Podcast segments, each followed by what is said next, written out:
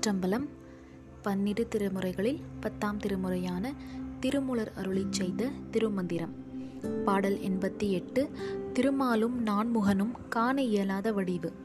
பாடல் அடிமுடி காண்பார் அயன்மால் இருவர் படிக்கண்டிலர் மீண்டும் பார்மிசை கூடி அடிக்கண்டிலேன் என்று அச்சுதன் சொல்ல முடிக்கண்டேன் என்ற என் பொய்மொழிந்தானே?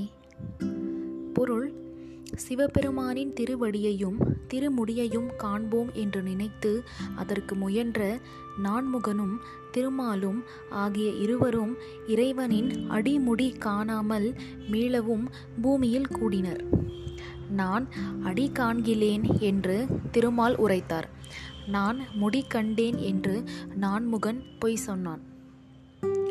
திருச்சிற்றம்பலம்